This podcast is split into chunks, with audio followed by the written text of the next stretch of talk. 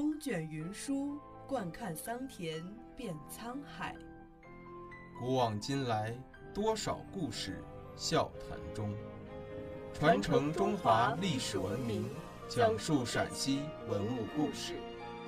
听众朋友们，大家好，这里是陕西文物之声，欢迎收听今天的栏目《你不知道的西安城市》。南张家庄位于长缨东路以南，万年路以北。这里曾经上演了一段王子历险记。明朝末年，起义军李自成兵锋所至，大明王朝江山尽失。后来清军入关，成为了最终的统治者。当时明朝的一些藩王散落在各地，继续与清军展开周旋。清朝统治者为了防止明朝后裔反扑，对于朱姓皇室的后裔和前朝的官员，一律采取杀无赦的措施。因此，很多明朝王室要么流落各地，要么隐姓埋名。当时，西安秦藩王的后裔有一人带着妻儿逃走，清朝的军队穷追不舍。当他们逃到西安城东的时候，正好遇见几个农夫在地里收割麦子。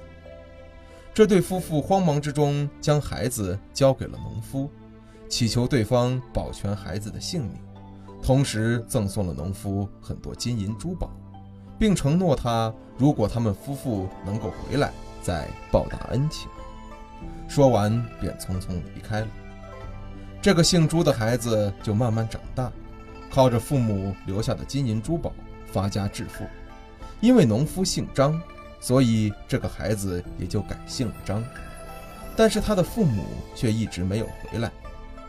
张家不断壮大，形成了一个村子，取名为张家庄。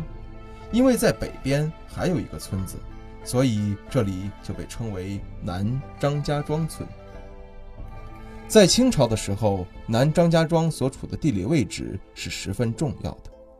往西可以直接进入西安城，往东又是到河南、山西的必经之路，很多来往的商贩都从这里经过，让这里的商业十分发达，也促进了当时的经济流通。如今的南张家庄经过了几百年的演变，村子周围高楼林立。南有全国著名的西北轻工市场、城东客运站、万年饭店等等单位；东有胡家庙批发市场，西邻西京医院。那个朱姓的皇家孩子早已消散在历史的长河中。有道是：“清兵烽烟灭朱门，农夫人家抚孤根。人生回味一壶酒，百年留有。”城中村。